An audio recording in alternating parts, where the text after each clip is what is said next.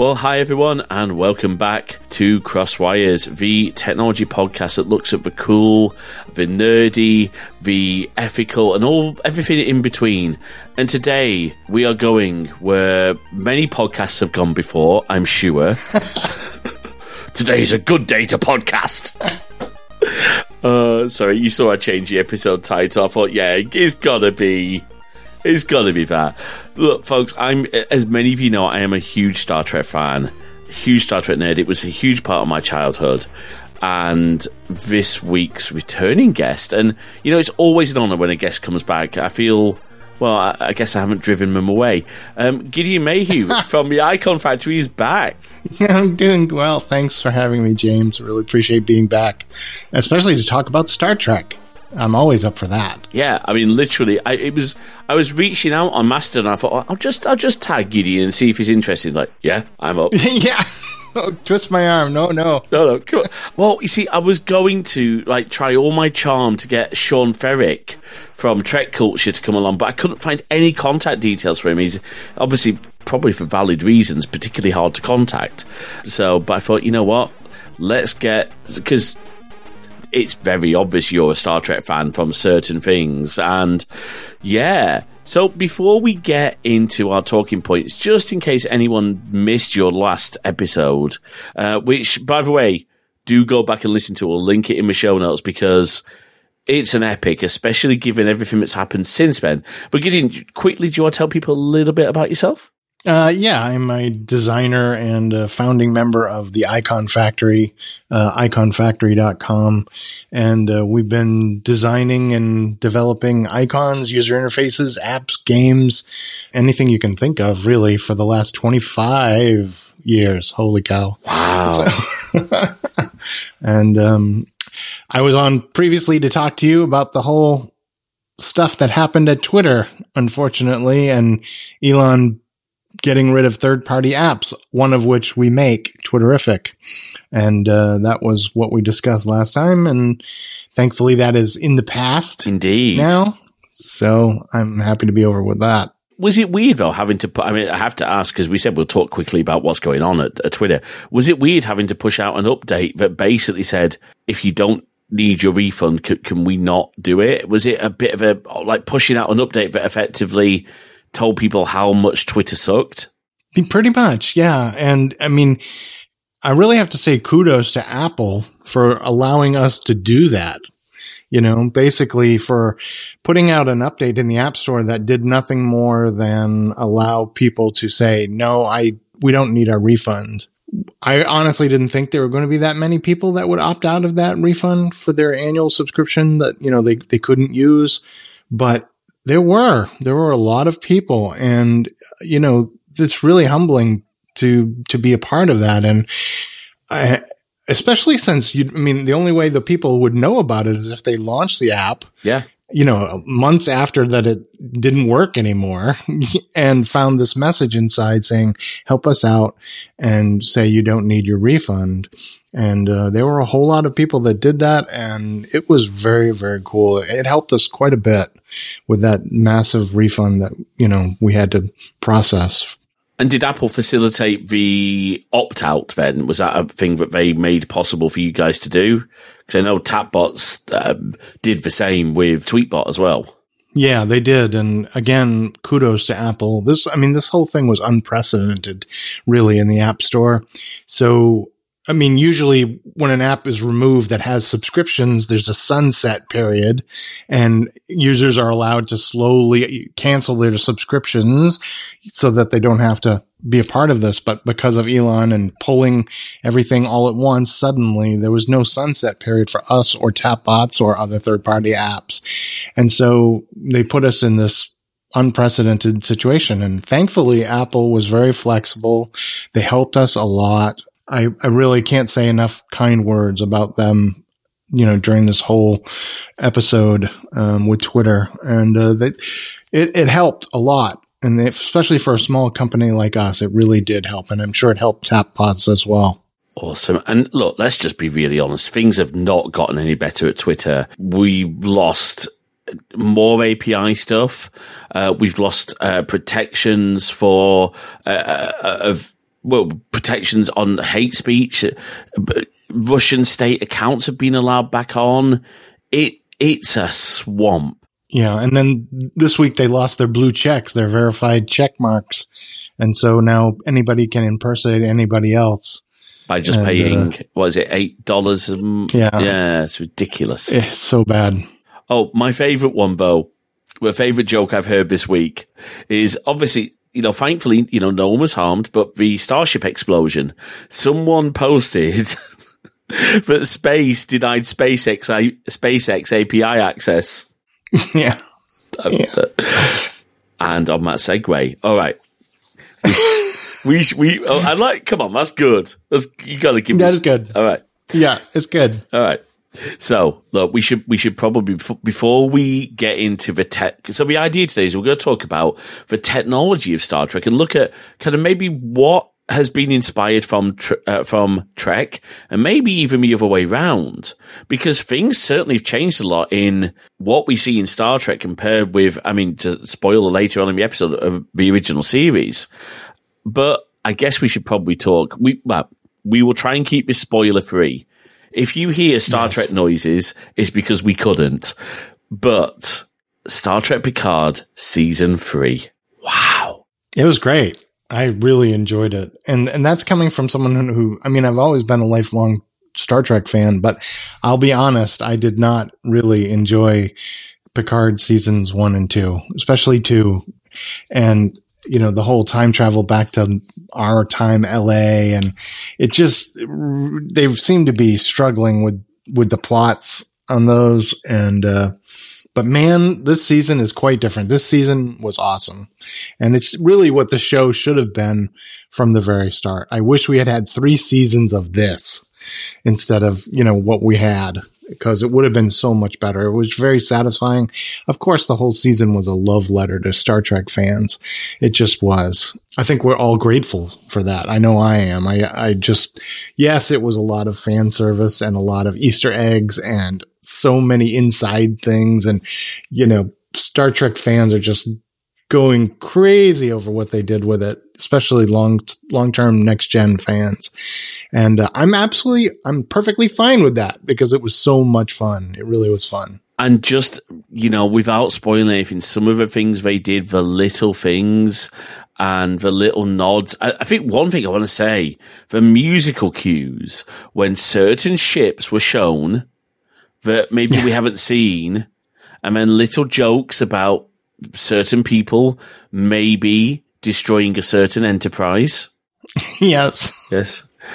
C- can I ask you a question? When a certain person got into the helm position in the last episode, did you get nervous like I did? yeah. oh, it's awesome. Oh, there's so many of those little moments in in Picard season three too.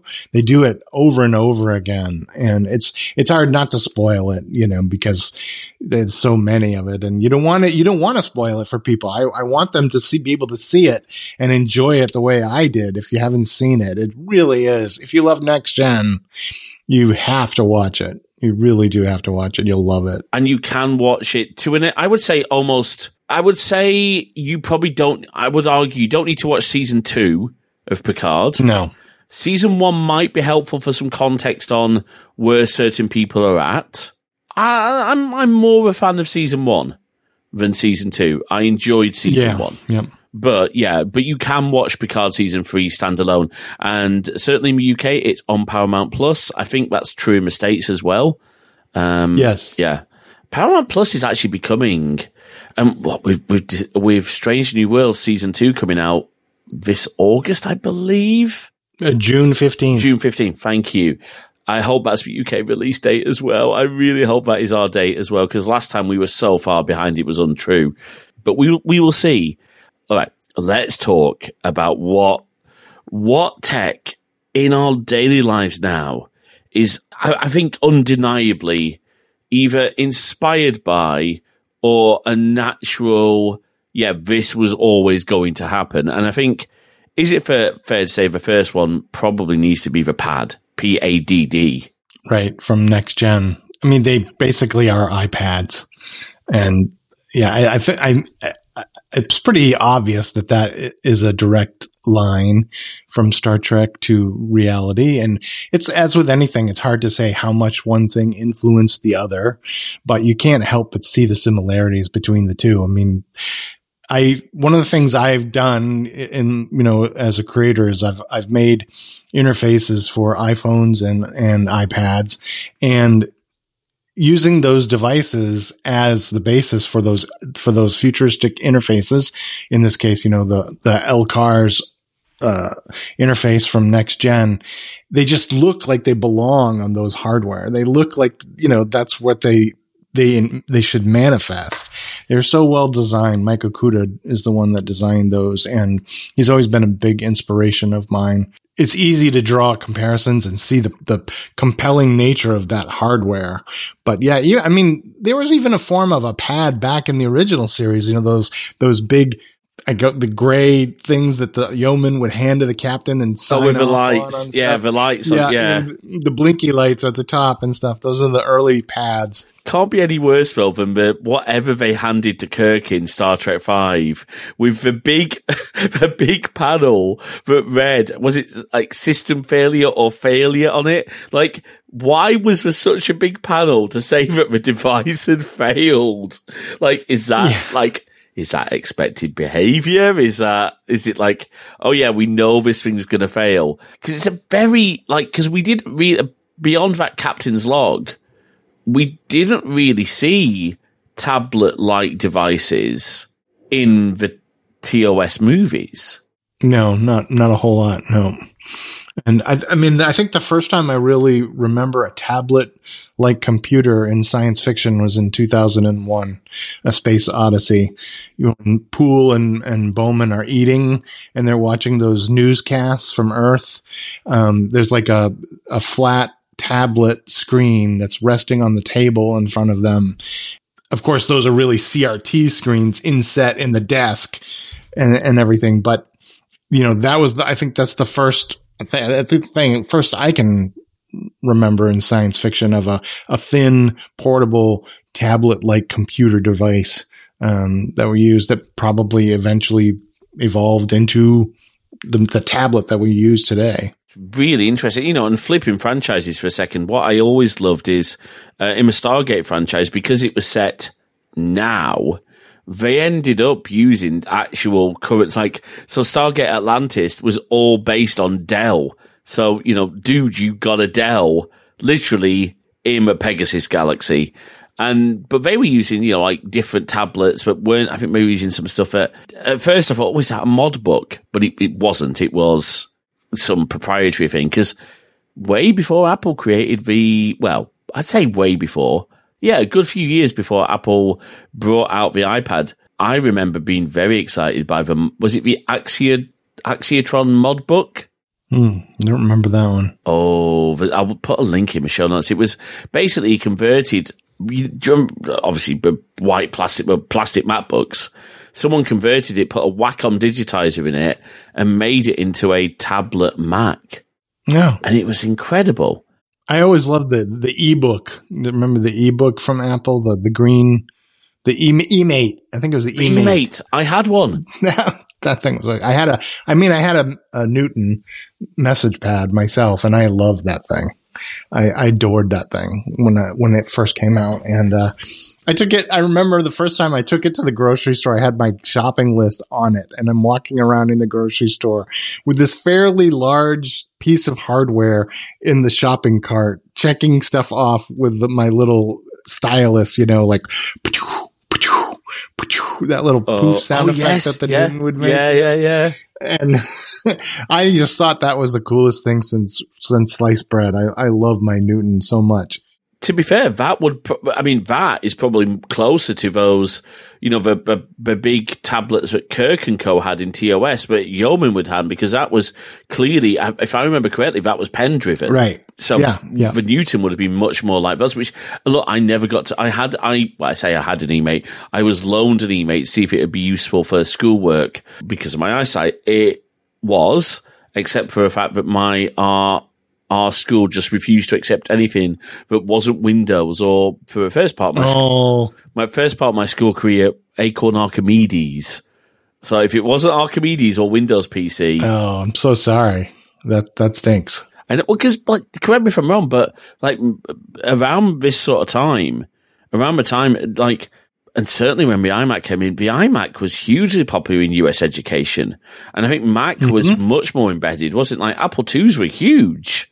Yeah, I remember in high school, my high school got a uh, an Apple II GS Oh, in the library, and they had um, Mac Paint I, I, or Mac Paint Deluxe. I can't remember what it was. The one with the it had King Tut on the box, King Tut's mask, the Egyptian mask on the box, and I wanted to to use that thing. So I I convinced my computer science teacher to buy that piece of software for the school so that I could use that app, you know, and I just, just because we were, I nowhere else had a GS.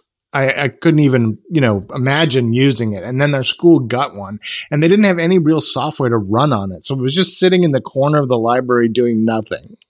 And I'm like, you have to get this app. I need to be able to play with this computer so bad. And, uh, thankfully he did. And man, that's, that's probably where my love of computer graphics and stuff started. Fond memories. Nice, and it's it's really interesting. As you said, like we're going to talk a little bit about LCARS UI uh, and General Trek uh, user interface later on, but as you said, LCARS just uh, so just for those who don't know, because this is a very nerdy episode. LCAR stands for Library Computer Access and Retrieval System. I think I got that right. Yeah, I think he did. Wow. Yeah. Okay. And it was introduced in, but well, it was introduced in the next generation, but it's probably, mm, uh, it became Mike Okuda and his team did a, it started to form more in the, I'd say maybe what season three onwards, because season one and two had some very odd UI and we, we can talk about that. But see, again, seeing the pads and seeing the different sizes of the pads, like the, you know, the little, iPad mini esque pads. I remember big ones that, you know, you see like Jake Sisko writing his novels on later on. And it, it was incredible. And it was amazing to see different cultures within the Star Trek universe have different tablets. Yeah, they, they, but the thing that was really cool about it was the concept of cloud computing because the, the hardware, like whatever you were working on wasn't tied to that device. It was always coming from the ship's computer. You would, you would tie into the, to the library system on the Enterprise or Deep Space Nine or whatever and pull up the information that you needed that was stored in the computer core. And then you would either browse it or edit it right there on the pad itself. And I think that's, that was pretty revolutionary idea. I don't know actually when cloud computing started. So I may be talking out my ear, but it's definitely, definitely influencing there. I think you. I don't think you're. I don't think you're wrong. I think you've hit the nail on the head because, well, first of all, let let's. I mean, at a very basic level, something that thin with a color color screen, wireless connectivity. Wi-Fi was not a thing at the time these were shown. Like, right? You know, I think maybe IRDA at the most. It's infrared. Bluetooth certainly wasn't a thing. And he said, this is not, the processing power is all in the, those massive ship's computer cores and, you know, in Majel Barrett's beautiful voice. Mm, yeah. You know, but that human interface and I just, uh, you know, you see someone with multiple pads and it's almost like they were bits of paper. Whereas right. I guess now we don't really do that. We have one iPad or maybe some of us have more than one. Um, I only have the one, by the way, folks. I'm, I'm just just saying. Um, but and we'll switch apps now. I have to ask because this is obviously mostly a joke. Do you think the App Store survived into the 24th century? I would say not. No, no. you don't. You don't think Starfleet went the Apple model? Like, yeah. Side loading is the thing of the future. Oh. Yeah, so. I mean, but it, but, well, it, but it would have been, you know, distributed apps, wouldn't it? Be like, again, it would have come from that, that LCARS cloud, as it were. So very, very interesting. But what, I mean, it was interesting though at the same time that you had the pads, but in TNG and DS9, communications were handled by big, bulky units, not by. I don't think I ever saw a, um, unless I'm wrong. I don't think I ever saw of an instance of a uh, of a video call of some kind on a pad. It was always on those No. laptop-like devices. I think that's probably the limitation of the production of the show. True. They wanted to, you know, have video conversations on large view screens uh, of the ship or uh, of the station. Um, I mean, Picard did have video calls on his desktop computer yes. and in his in his ready room, which were which was interesting too when you think about it. If you go back and watch the those old episodes of Next Gen for the 23rd, 24th century, that that thing on his desk is really bulky. It's very thick, and the screen is it's at least two inches thick yeah. and, and it's not this like hologram projecting you know no bezel no chrome kind of thing that just sits on your desk. It's this like blocky laptopy thing you know so that, that wasn't very future forward looking you know of course since then you hardware has become pretty much non-existent. Everything is projected into the air. Yes. uh, in in Picard, all of the controls are holographic or virtual or HUD, and uh, there's very little actual screens. But then they come to Picard season three, and they do this awesome. Man, I just fell in love with it. On the USS Titan, the ship which most of the ship the story takes place, all the screens of the displays and the graphs and everything are built into the into the consoles of the ship and they actually curve up onto the walls. They go from the desk surface to the wall surface and they curve as they as they go up. They don't there's not like this hard break from the horizontal surface to the vertical surface. And not only that, but the the graphs and the information displayed also travel across that curved surface up to the side. And I just that blew me away. I was just in love with that. And uh, Okuda explained in on his Mastodon and on his Twitter and that that was a very intentional and that he, he worked closely with the production team there to design that and create that. And so much so that the entire closing credits of Picard season three is Mm. all loving passes and pans over these LCARS displays. Oh, with so know, many uh, Easter eggs and oh, You know, filled with Easter eggs, filled with them, and and of course they're slowly actually revealing the plot of season three as as they're shown. You know, from week to week, we don't understand a graph or a bit of data, and then we see an episode, and it makes sense. And I I love that like that foreshadowing of of the series this year. It was just really masterfully done. Be- beautifully done. And Mike Michael Okuda is and and his wife, uh, I believe his is it wife Denise? Yes, Denise. They mar- yeah, Denise. Those two between the two of them, I think Star Trek Encyclopedia behind me. This is their book. They wrote this. Right. Yep. They wrote that. It's it's a good book. That's a proper hardback. I've, I've swapped out the retro coloring book for this episode, folks. Uh, but got, sorry, Neil. I, I know. I, I I will, I owe you a beer in a couple of weeks. All right. Let Let's move on to communications because we just talked about this. Now, look, TOS obviously had Lieutenant Uhura with that big silver thing in her ear. If that ain't a Or Bluetooth. yeah, right. Right. I mean, because I, I think me and you are both of, of vintage, shall we say, where we remember the first generation of Bluetooth headsets where you looked like an absolute idiot. yes. Yes. yep. I think I had. I do remember that. I had a Jabra headset, but you literally, I think it was silver. Again, wireless, you know, wireless um, audio, wireless headphones, wireless monitoring. I, I'm I'm I'm wearing wired headphones because that's just a, ch- a choice I made. But I mean, these, by the way, um, like genuine, like so. I ha- my in ear headphones broke. I went to a local pawn shop, you know, like a- a- exchange shop, and found a pair of classic Sennheiser HD 202s for five pounds, folks. So I'm over Nice. the moon at, the- at those. But wireless audio, wireless communications. I mean, you know, we go from a flip communicator to com badges, and I, I, gotta think. I mean, correct me if you can buy a com badge like Bluetooth thing, can't you? That you actually yeah that you can take calls with and speak through. Um, is is awesome. One of my friend Troy Gall, he got me a few years ago. He actually got me a Bluetooth communicator that's the original TOS communicator that you can connect to your phone and take calls and everything with the communicator from Star Trek the original series. And I have to say that that was probably the nerdiest thing, but also the coolest thing. I, I love that to death. So yeah, you, I mean, there's there's gadgets now for everything, so you can feel like you're in Star Trek, and it's awesome.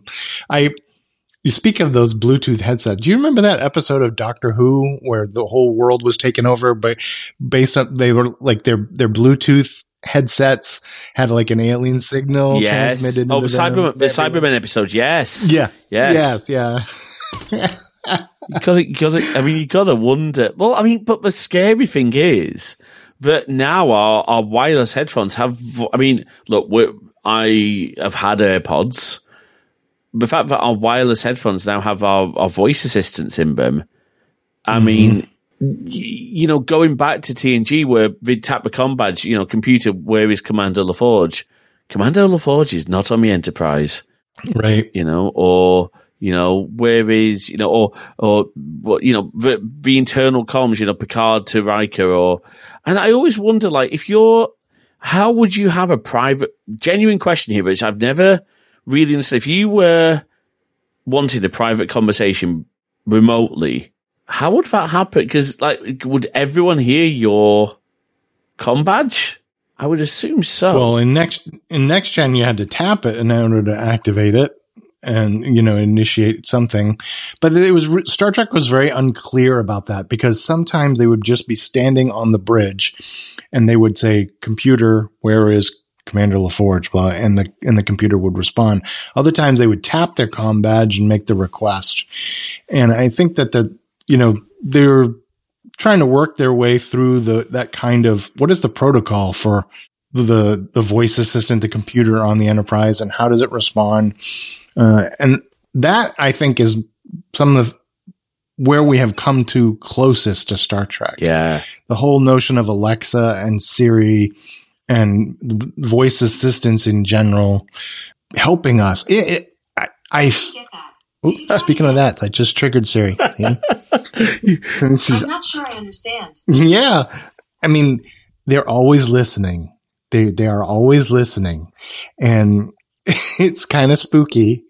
It, um, but it's also super cool. I love being able to just get up from my seat in my living room and walk into my bedroom. And as I'm walking, I can say, so and so, turn off the lights and the lights turn off. Yeah.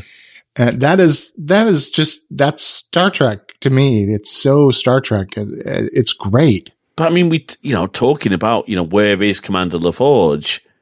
You can ask Siri if you've got find my find my family uh, or find my friends or you know family sharing enabled. You can ask Siri where is hang on making sure I don't trigger this. Where is such and such a person? Where is you know uh, my mom? You know my my partner, and it's very cool. I love. Hang on, let me see if this will work. Hey Siri, turn on my bedroom light. There we go, and yep. you can see the light check. Like literally, I mean, it's wonderful. And this is, you know, being able to ask weather reports, be able to ask your email and stuff uh, for your email.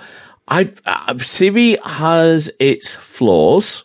Right. But, and, and look, this leads us on nicely into, we're talking about these voice assistants. Like, you know, obviously in the series, the because uh, it's very interesting where you go from, for me at least, you go from the very robotic computers in TOS and the TOS movies to the Enterprise computer in, and, and of course, you know, the Defiant, uh, Voyager, everywhere else in later, later seasons where that's an intelligent discussion, you know, and things like, please, what is it? Please do not address this unit in this manner.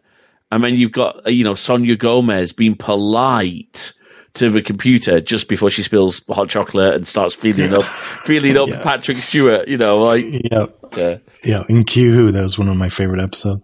Oh yes, Q because that's the uh, that's a Borg episode, my first Borg episode. Yeah, yeah, the first Borg episode. Mm.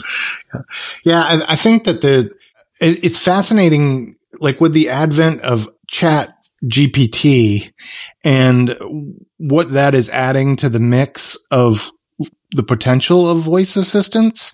One thing that I've always noticed, like there's a next gen episode, first season. It's called one one zero zero one zero zero one, where Picard and Riker get fooled into stake, sticking into the in the holo, holodeck while these aliens called the Bynars kidnap the ship to, to help sa- help save their planet. And they program the holodeck to be alluring to both Riker and Picard so that they stay in there.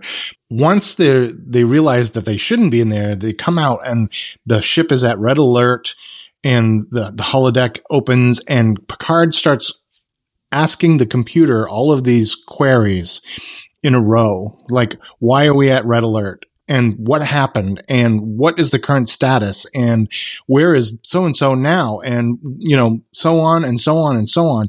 This, this little scene of him talking to the computer that way is like the holy grail of v- voice assistant technology. They want to be able to have context or contextual conversations and queries so that you start with a question or a query, but then every other query after that is related or in some way in the context of that original query. And so you can continue that question, that line of questioning to find related issues or interconnecting issues that are not necessarily direct questions. You know, like the first question is, why are we at red alert? And the computer explains it. It's like, is that the case now?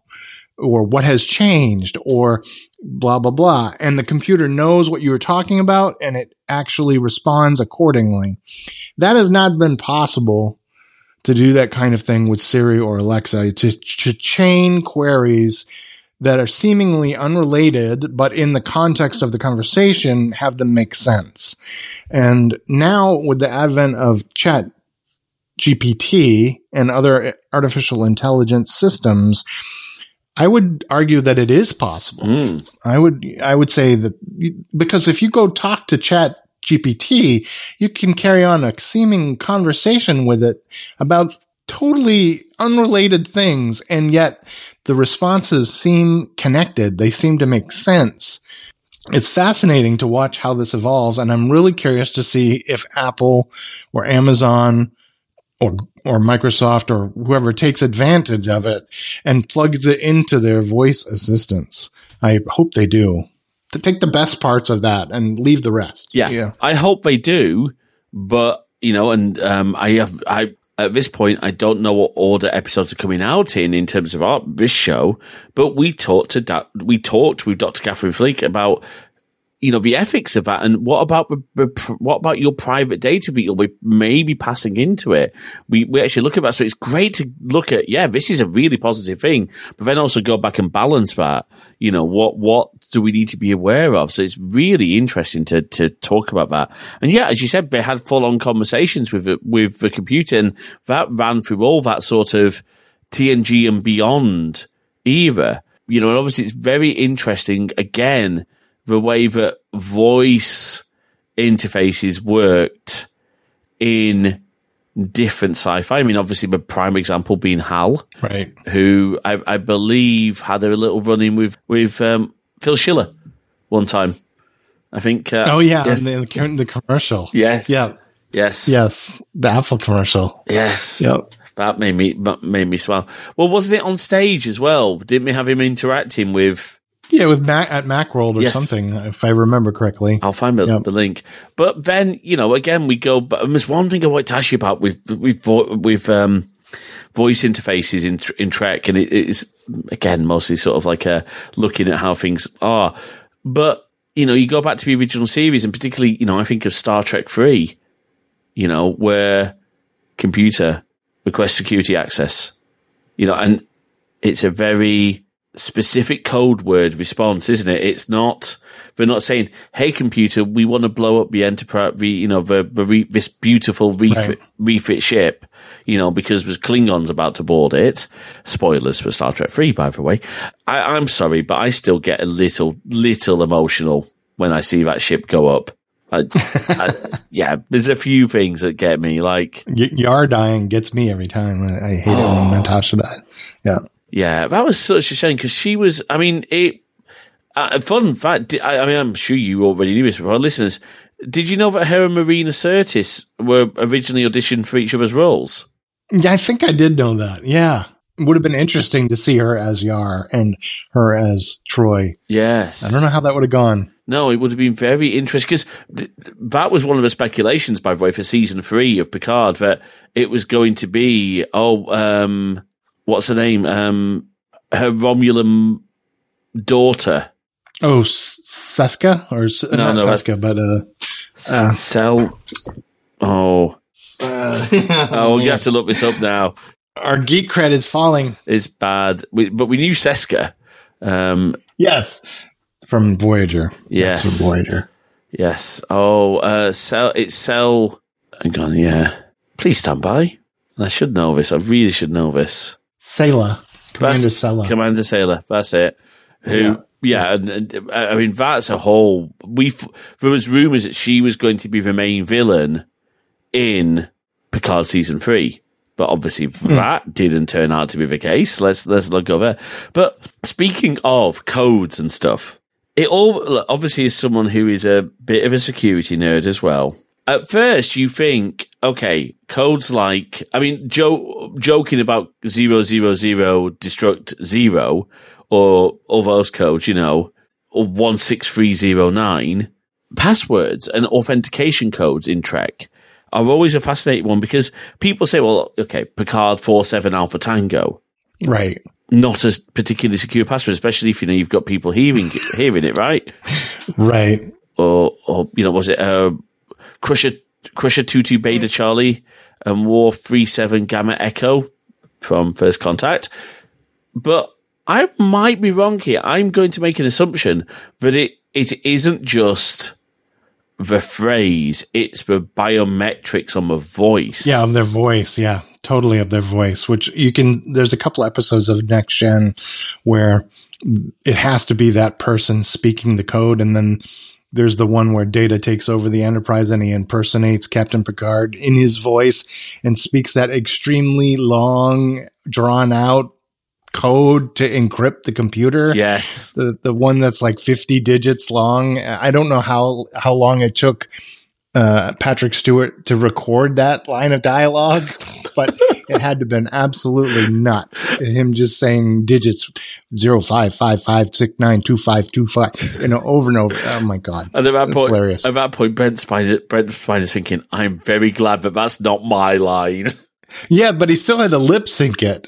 That's he the thing. Like, he had to lip sync it, you know? so crazy. And, but even, your point is well made because even if it was biometrics, as we see now with deep fakes being extended to audio of people's voices, it's, it's becoming increasingly easy to impersonate someone, both their appearance and their voice. The, the voice of Darth Vader in uh, Obi-Wan recently, the Obi-Wan series on Disney Plus, uh, was not James Earl Jones. It was, it was, it was computer generated.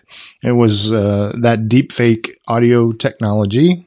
You would never know it. I mean, it's just a, a really, really good approximation of James Earl Jones's voice. The same, uh, for Mark Hamill's voice on parts of The Mandalorian and the Book of Boba Fett Oh wow! when you hear Luke Skywalker speak, it's not it's not Mark Hamill. His voice has It's, changed. uh, it's changed so much that he can't do. Right. Yeah. Right.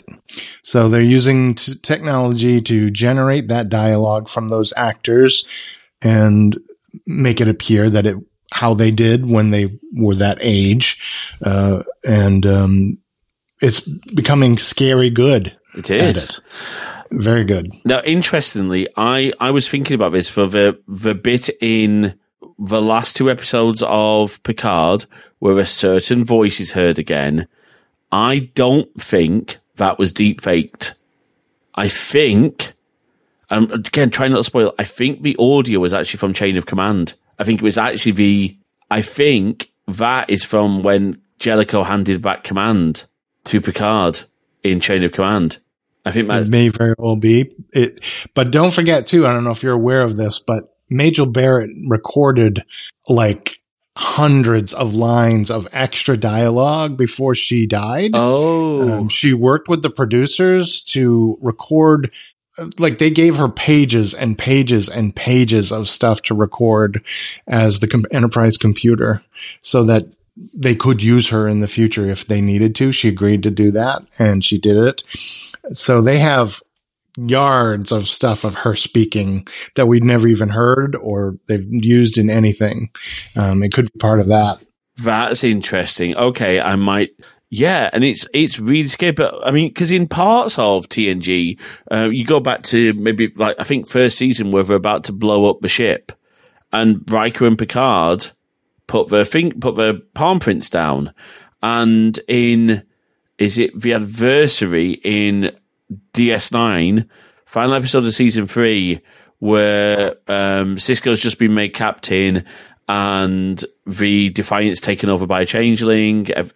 Kira and Sisko have to put their palm prints on the Defiant's computer.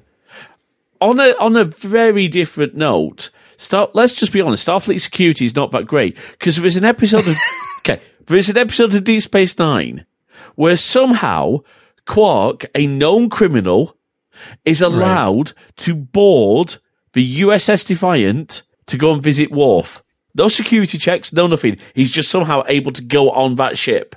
The most heavily armed Federation starship in the sector, and Quark could just walk on the thing.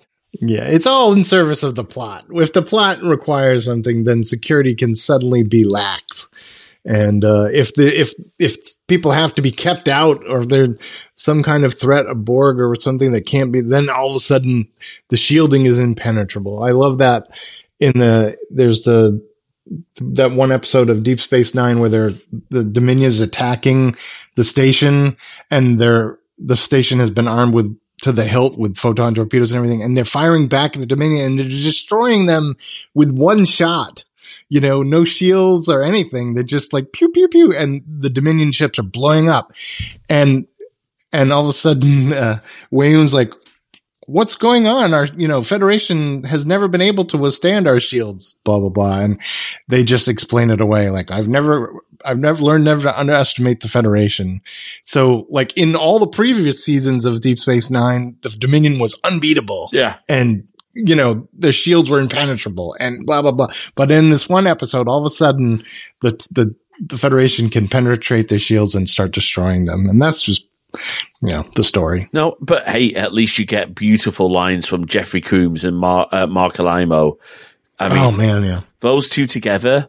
And then I would argue also once you get Casey Biggs in as Damar with Weyoun.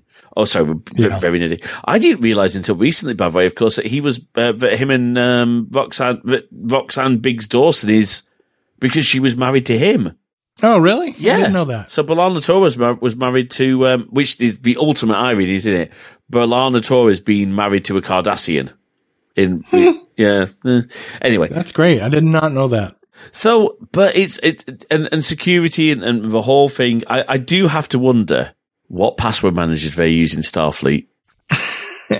I really hope it's 1Password. I really hope like like They need. They definitely need longer, more more strong passwords in Star Trek. I think that goes for everything, especially like Star Wars too. Like I love that a droid can just wan- waltz up to a console, any console in an Imperial complex, input itself, and then like learn all the data that it wants, or turn off the trash compactors or anything else, any kind of request that a, a random droid out of anyone with no security clearance whatsoever, they can just like Yes. And then, uh, you know, Like- everything's cool. have the Empire of the Imperials not heard of 802.11x? You know, authentication radius servers office. Uh, what is up with that? We're just, it's just so funny, you know? I mean, well, to be fair, to be fair, the jokes around, you know, the, the destruct sequences uh, uh, do, I think it's in season two of Picard, they make a whole joke about the, the codes,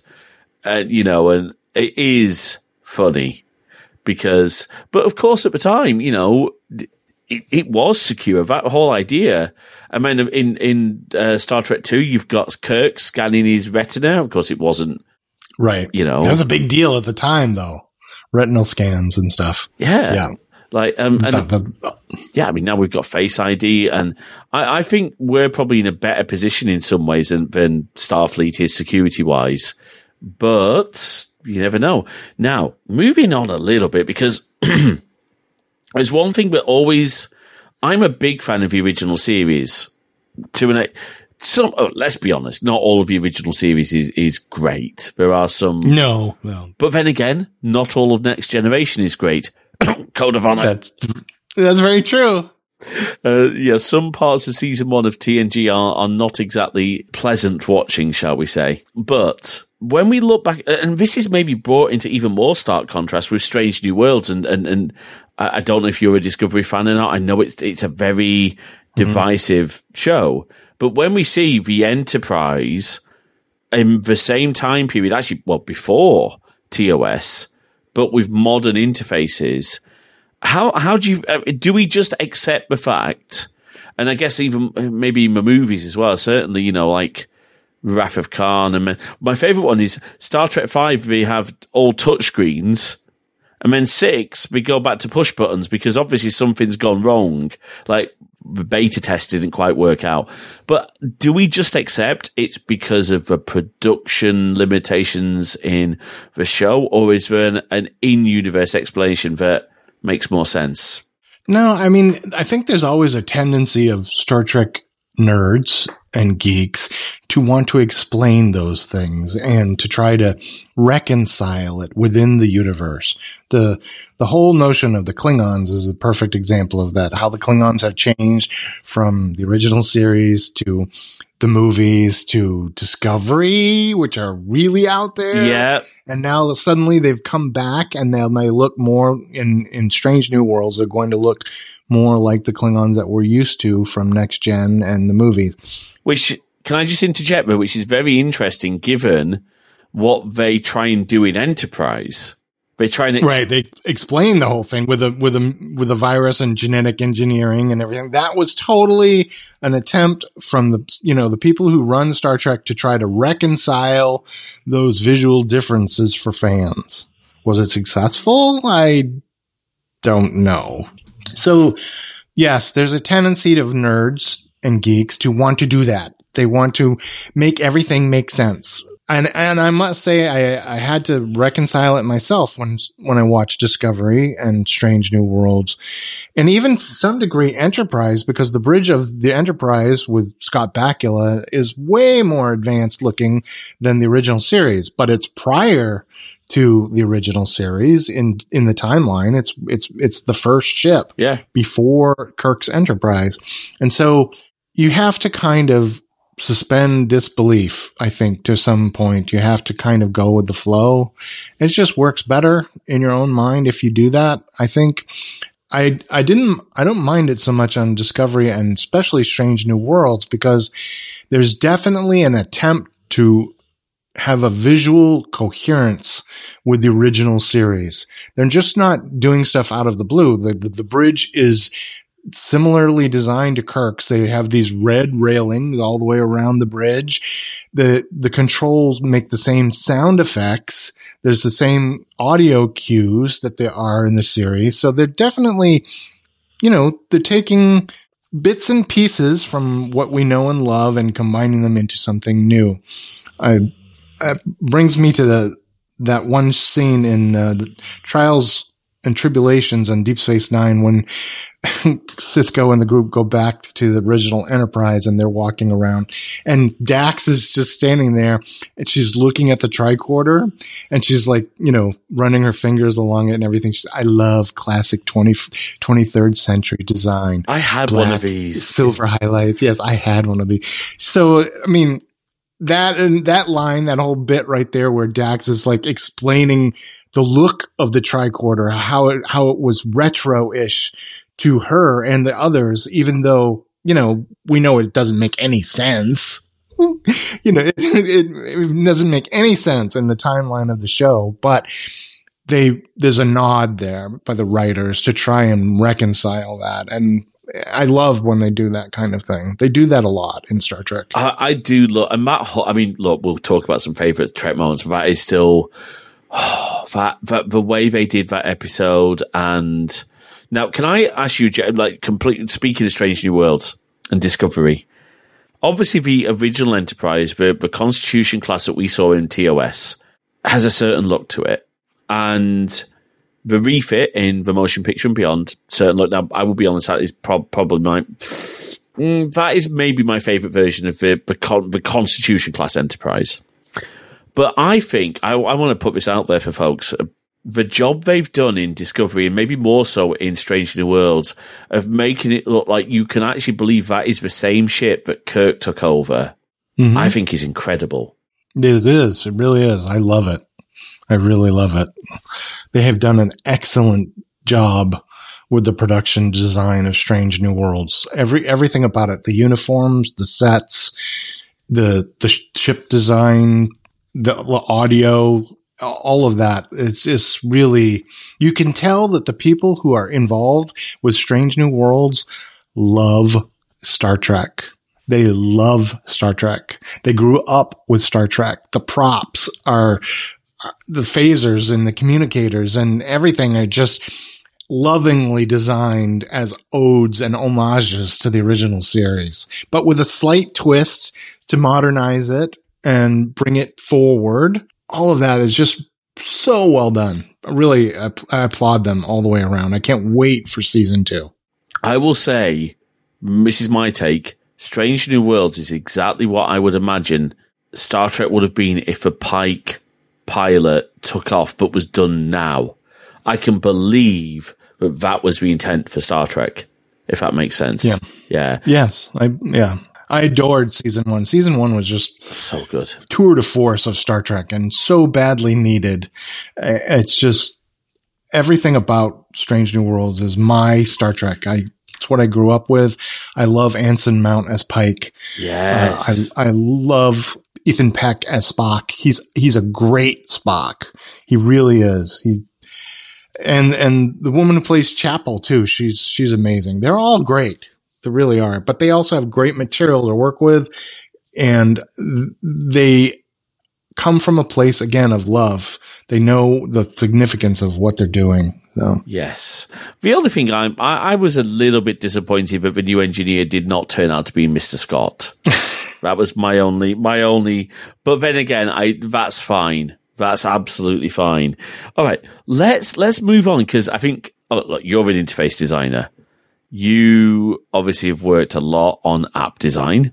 I think we have to talk about LCARS and its general. You, I think maybe look at like the user interactions in LCARS. I mean, I think we need to look at LCARS rather than maybe look at because we could get into a whole mile for the original series UI arguably, I think as you mentioned, Enterprise felt very much more as a um, an ancestor of LCARS than obviously TOS did, as we explained. But what is it do you think about LCARS that just what is it that makes it just this? I, I mean, I'm going to make a bold statement. Almost the perfect sci-fi UI, in my opinion. Yeah, I would agree with that it, it's a testament to Michael Okuda that he he's gone and designed this interface that is still being used 20, 30 years later in Star Trek. It, you wouldn't think that. You really wouldn't think that it could stand the test of time and still feel futuristic. It still feels like it is the future of interface design somehow. And I don't know exactly what the answer to your question is. One of one of the aspects of LCARS that makes it is it's simple. It it doesn't try to be too detailed. Like with these HUD displays you see in Marvel movies and things like that, there's like digits, little digits, uh, digits everywhere, and spinning you know, things, spinning. Yeah, all that. It, it LCARS doesn't try to be that. It's got these large sweeping curves and bars of color that are very simplistic and ordered.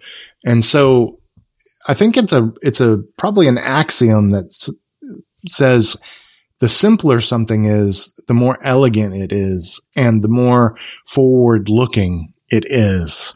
And I think that is what has helped it to stay feeling relevant through all of this. That of course colors are updated all the time and typography is updated. And so that helps too. The colors that they were used on the original next generation enterprise bridge are not the same colors that are used in Picard season three, of course. So, and when I went to design my own version of LCARS for iOS, I played around with colors and tried to find more modern colors. And every show has its own color palette. Yes. Every Star Trek has its own color palette. Voyager has blues and grays, and so does Lower Decks to some degree. And and Deep Space Nines, there's a lot of pinks and tans and and things like that because they're more Cardassian-ish colors than Starfleet colors. And the judicious use of those colors really helps to communicate what you're looking at because the audience, that's all LCARS is about. The audience needs to see a screen and home in on the information that's relevant to the story very, very quick and ignore the rest. And it's all about quick communication, quick concept of the script or the plot. And that's all there is, you know, other than that, everything else is just window dressing to help you feel like you're in the future. They do this a lot, and I don't know if you have you watched any of Star Trek Prodigy at all. I need to. I have not yet. I've seen clips. Uh huh. Yeah, and Prodigy has a lot of LCARS ish futuristic interfaces where the crew inter- interacts with that. A lot of hologrammy kinds of things. At its heart, it's also LCARS and but more futuristic. They pushed it more. Um, but it's, still beautiful. It's set before Picard, if I understand correctly. I, I, I, don't quite know the timeline. I think that's right. Yeah. Yeah. Um, and look, something just came to me as well. Other side, look, there are lots of really good sci-fi UIs. Um, we talked earlier about 2001: A Space Odyssey. I think that really, like, clean cut.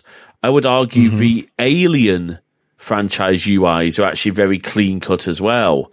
Uh, we we on stream we play Alien Isolation on a Friday night, and again, but very retro because it was based on what was available at the time. So they shifted like the Commodore PET, for example, into the timeline of you know into the future of of Alien. One show that I think it's not that it doesn't do a good job, but its interfaces and its screens feel dated, whereas TNG doesn't. And the only reason I'm saying this, and you'll appreciate this if I, sh- I won't take a screenshot of this, but I know what you're going to say. I have an idea of what you're going to say. Yep, Babylon Five. Babylon Five. Yep. Yeah. Yes, they do feel way dated and you can tell it's a, a 90s thing. It's totally all the bezel buttons, the, the, the, the drop shadows on the buttons and the big chunky type and all of that. Yeah. Poor, poor Babylon 5. Oh my God.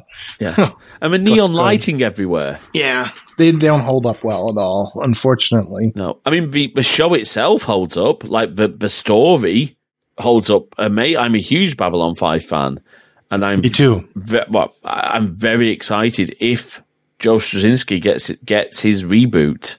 I want to see what happens. I really do. I'm very yeah, excited. That'd be great. Yeah, I agree. Yeah, the interfaces on Babylon Five are just way dated, and I, I, I, I'm not sure. It's just the design choices I think that they made on that show on the Babcom systems yeah. and things. They, they, feel way old, and they totally date the show.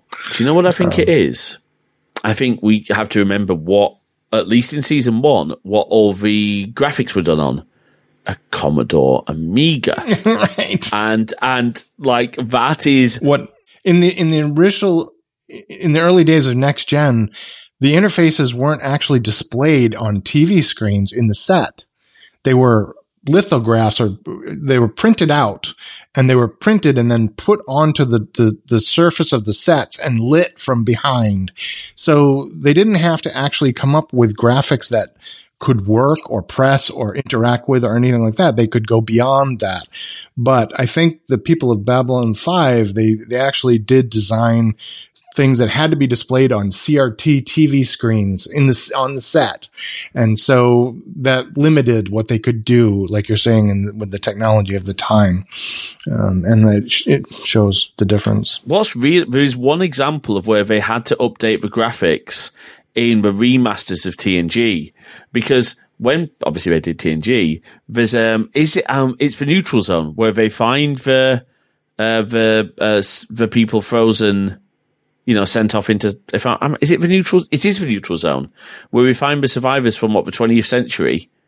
And they're going through one of the lady's ancestries or descendants rather sorry and in there on the original version if you pause and like do a bit of enhancement the names of a family are the first five doctor, either the first five or the first six doctors.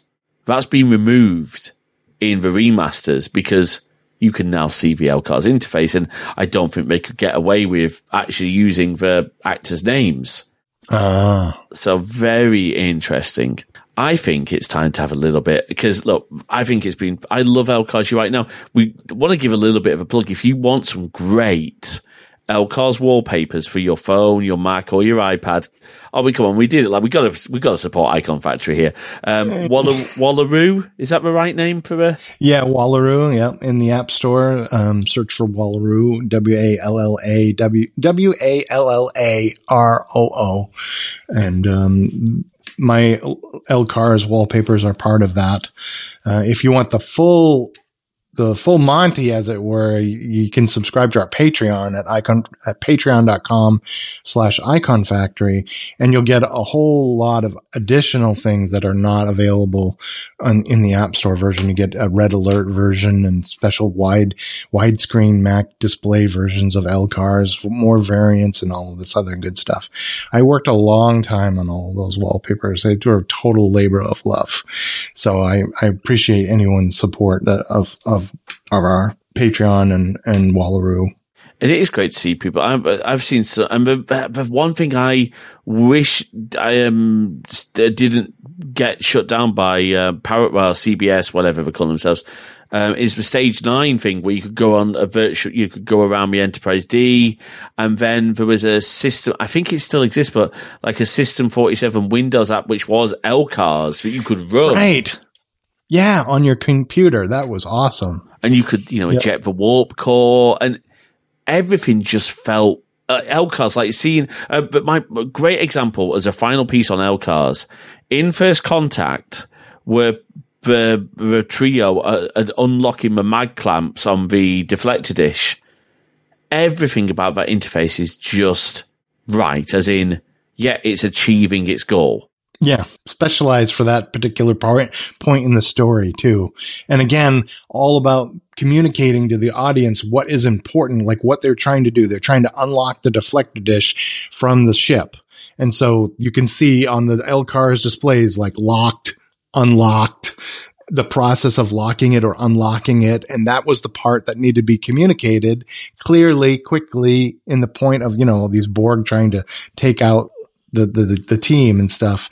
So again, kudos to Okuda and everyone else who works on that and designs it because they do their job very, very, very well. I was, yeah, and there's so much we could, we could talk about memory storage going all the way from uh, the original tapes to the isolinear chips, which I'm sorry, if they are not, if SD cards and memory sticks like, uh, Sony's memory stick being a great example of what was clearly inspired off of, uh, off of isolinear chips.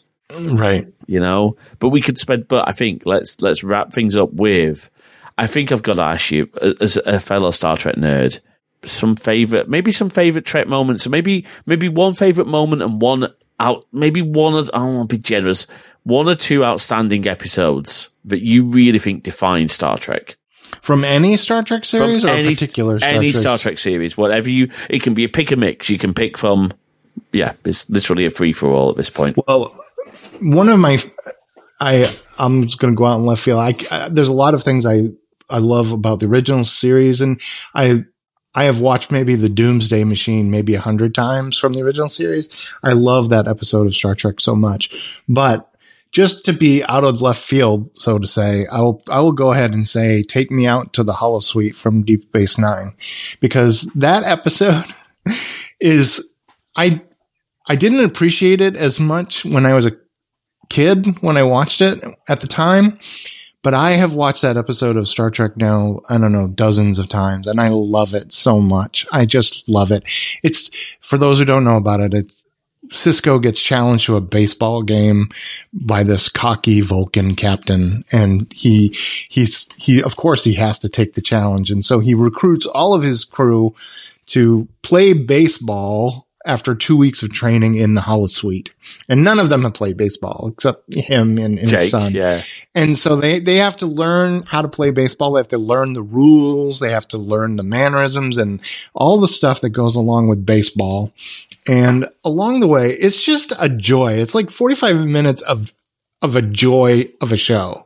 I love that episode so much. It's so light and fun and Aaron Aaron as Nog and uh, Max as Oh, as, Rob. um, yes. Rom. They are so funny. They're hilarious. They're all really good, but Those two in particular. And my Worf, you, Worf. you know, like kill him. You know, he's like Kill the enemy. get him. Yeah, kill instead of tagging him out. I want to kill. You know, you find him and kill him. The, uh, the the whole episode is great. I love I love Take Me Out to the Holosuite and the, the scene that the scene at the end in the in the Quark's bar Yes. where they're they're gloating to to the Vulcans. I love it. For me, in that episode, a great moment is Rene Auberjonois practicing his umpire stuff in his office. Yes. Rest in rest in peace, Rene and, and Aaron. It's yeah. It's so sad. I mean, it's honestly so sad. I loved, by the way, in Discovery that they did give that little, that little uh, tribute to Aaron. Uh, that it was the USS Nog, which was Eisenberg class. Right. That was just beautiful. That was nice. that was tragic when he died. It Yeah. really was. It was, and you know, but I mean, on a, for me, on a serious, a serious deal, I, I, I think for me, if I'm to pick two episodes, it's going to be uh, Best of Both Worlds in TNG, especially given, well, yeah, Picard season three and Picard in general. Um, but then in DS9, it's a really tough choice, but I think it has to be in the Pale Moonlight Oh yeah. with Of course. with Sisko's monologue, "Can I live with myself?" Oh, just Great episode. Also great Garak episode. Um, Yes. Andrew Robinson as Garak shines in that episode. And I really wish they had brought him back for Picard season three. I was just holding my breath to see Garak appear at some point in Picard season three. And I'm because you got Bummed everyone else. that he didn't. Yeah, right. Everyone else, but not him. And no one really from, well, one person from Deep Space Nine. Um, but oh, hang on, one really? Who? Mm, kind of from Deep Space Nine. Well, I mean, you have Worf, of course. Worf was on Deep Space Nine, but yeah. No, I, I mean, I was, I really wanted, we were talking about Sisko. Uh, Deep Space Nine doesn't get the love that any other series gets. I swear, even on, even on lower decks and some of these other shows, they, they do reference Deep Space Nine sometimes, but I don't, have we even seen a Deep Space Nine character appear on any other Star Trek live action series? I don't think so. Oh, yes, we have. Yes, we have. Julian Bashir was in TNG. Right. But I mean, since those shows went off, Oh, air, since like, those- like on Disco or Strange New Worlds or uh, Picard or no one from Deep Space Nine has appeared on those shows. No, you make a really no. I mean, I guess lo- lower decks obviously had that whole that whole episode.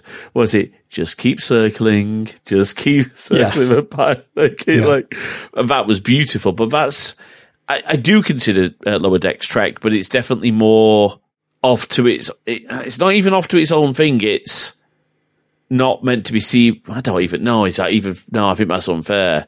I think Lower Decks is canon. I think you can consider it canon.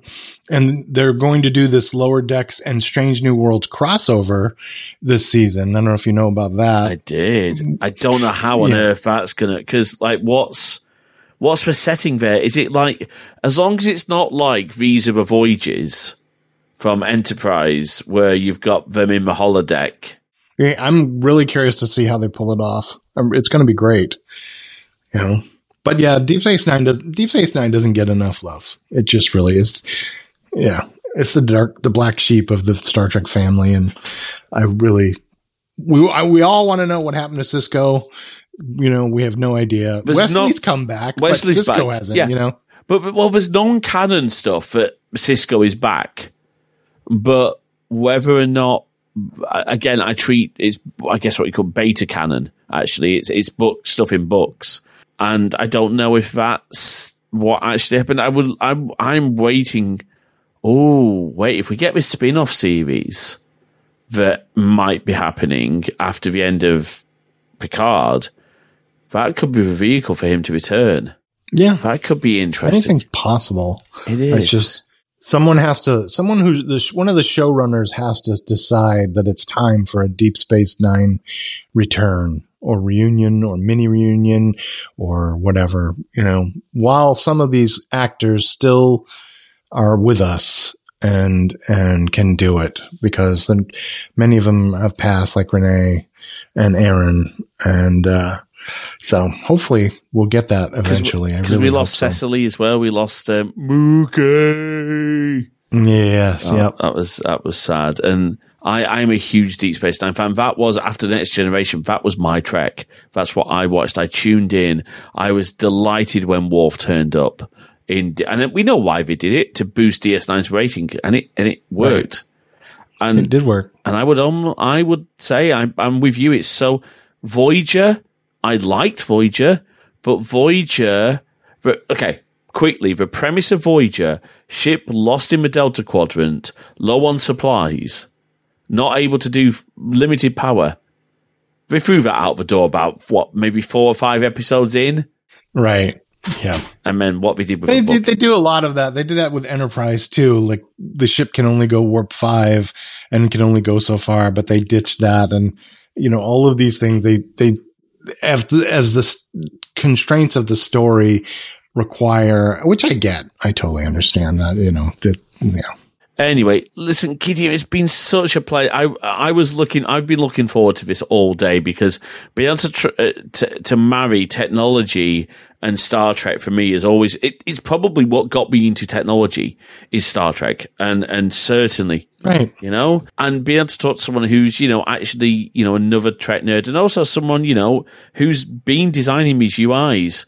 Um, I doubt, I don't know. I mean, I, since Michael Okuda is on Mastodon, I will make sure he gets a mention in the, um, in the social post. And Mike, Michael, if you're listening, thank you seriously for all, Yeah. all the work that you put into LCARS. It, I, I will say, you have someone here who has LCARS LCAR's like screensavers and uh, backgrounds and, and would love the idea of a fully functioning LCARS OS. Like Apple, get on that, like as an April Fool's joke or something, you know. I anyway, I, I all the interactions I've had with him over the years have been wonderful. I've talked with him a couple times on Twitter, and he is wonderful. He's a great guy. He's nothing but welcoming and accepting of fans stuff. And I, I Michael Okuda is just a star. He's a great inspiration, and I thank him too for everything. and I think we probably also should give a quick shout out to, and I'm going to get the name wrong. Sternbach, uh, not Rick. Um, am I thinking Doug Drexler and Rick? Basically, some of the guys who designed the ships, because some of those ships are just. I mean, uh. I could spend hours on this, and we won't. But I'm just going to say the Defiant class is a beautiful ship, and oh yeah, just just everything. Yeah. Anyway, right, Gedeon. Where can people find out more about yourself and more about the Icon Factory? Where can people find you on social? Obviously, not on Twitter. Not on Twitter anymore. no. Um, you can obviously, you can get to us at iconfactory.com. Um, also my personal blog is gedblog, G-E-D-B-L-O-G dot com. And that has links to my Mastodon account, which is where I am now. I don't post on Twitter anymore for obvious reasons.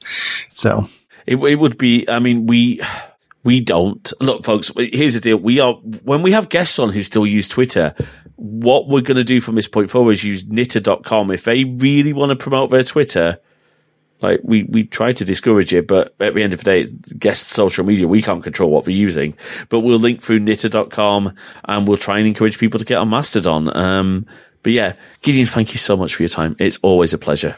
Oh, thanks for having me. You know, and if you ever want to talk about Star Trek ever again, don't hesitate. I, I, it's probably pretty obvious at this point. I can talk for hours and hours and hours about Star Trek. I, I held myself back. I'm impressed. you know? I'm impressed that this is only a what one hour 20 minute actual raw recording, folks. I'm amazed we actually pulled that off. I like, yeah. And, and, and, ironically, I think it makes me smile that when we talked last time, we said, Oh, we need to get you back on to talk interface design and iconography. Well, no, the first, the next time you're back on is to talk Trek, and that just makes me smile so much. Yeah, uh, thanks for having me. It was pleasure. a blast. All right, folks, we'll roll the outro. Thanks for listening to this episode of Crossed Wires. We hope you've enjoyed our discussion and we'd love to hear your thoughts. So please drop us a note over to podcast at crossedwires.net. You can also drop us a comment on the post, or if you're a good pod user, why not start a discussion there too? You can also join our new Discord server at crossedwires.net forward slash Discord. We've got forum channels for each episode, and we'd love you to join the discussion there. You can also follow us on Mastodon at crossedwires at mastodon.social. And of course, you can find the show in all the good podcast apps and all the really bad ones too. More of our content, head on over to crossedwires.net slash YouTube for all our videos. And keep an eye on our Twitch channel at crossedwires.net slash live our upcoming streams. If you like what you heard, please do drop a review in your podcast directory of choice. It really does help spread the word about the show. And of course, if you can spare even the smallest amount of financial support, we'd be incredibly grateful. You can support us at ko-fi.com slash crossedwires. That is ko-fi.com slash crossedwires. Until next time, thanks for listening.